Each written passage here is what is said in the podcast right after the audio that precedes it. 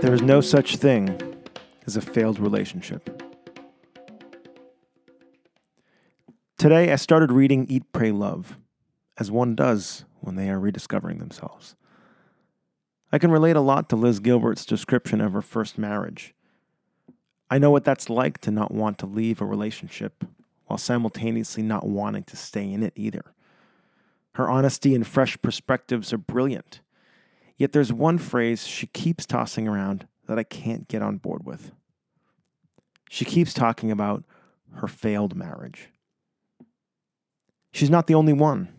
I know a lot of people who love to talk about how they've been through a failed marriage or a failed relationship, and they use the term failed to show people how humble they are, how they have scars, or how their life hasn't been perfect.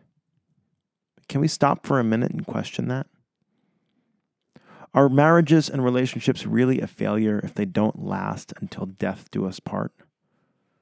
And conversely, just because a relationship lasts, does that make it a success? Is longevity actually something we should be striving for? My experience has taught me otherwise. When my marriage ended, I endured a litany of pity from people who wanted to console me. But the truth was, I felt great about it.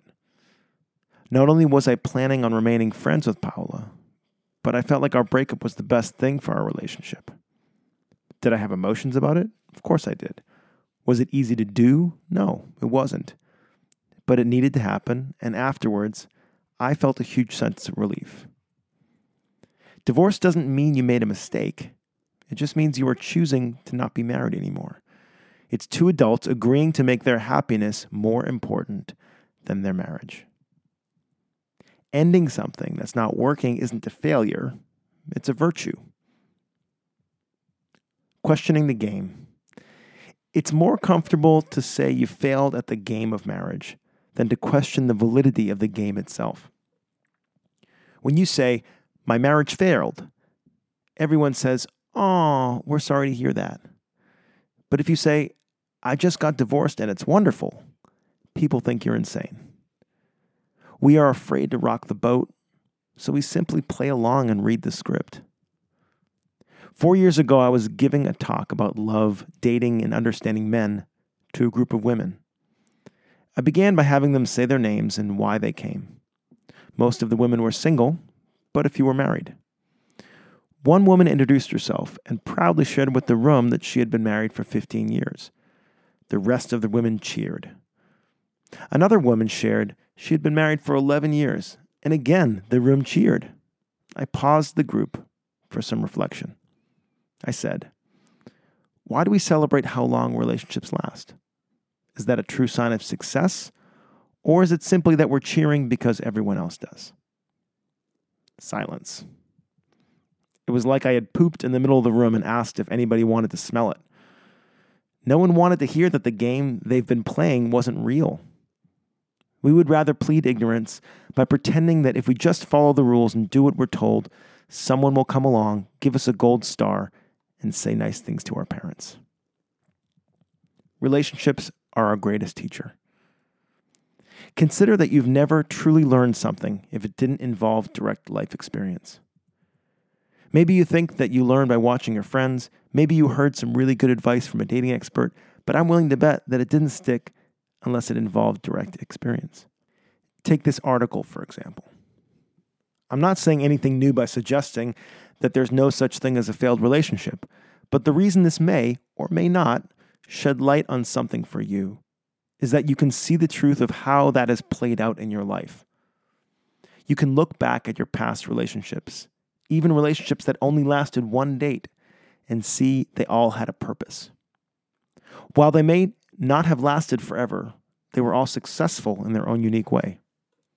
Has that been true for you? Relationships are our greatest teacher. We get the lessons we get, and it always turns out that it's exactly what we need to grow and evolve into a better version of ourselves. In conclusion, if longevity isn't a good metric for success, what is? What should we strive for if not till death do us part? I'm reminded of this quote, often attributed to Abraham Lincoln In the end, it's not the years in your life that count, it's the life in your years. Most of us would never attribute the same kind of success metric to life as we do to relationships. Steve Jobs wasn't a failure because he died at age 56, and neither was Jimi Hendrix, Bruce Lee, or Martin Luther King, who all died before their 40th birthday.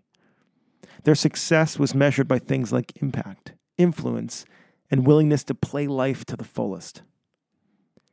The irony is, playing to the fullest and trying to make something last are often opposing energies. If Martin Luther King's goal was to reach old age, he wouldn't have put his life at risk by leading the civil rights movement. I believe the same is true in relationships. When we fear the death of a relationship, we become overly cautious, we don't take risks, and we do our best to preserve and protect what we have. When we let go of that fear, when we embrace the inevitable death of everything, we give ourselves the chance to experience a relationship and a life that's fully alive. This has been There's No Such Thing as a Failed Relationship, written and read by Dave Booda. For more, you can go to Buddhism.com. If you're already subscribed to this podcast, leave me a rating and review. Let me know what you think. And thanks for listening.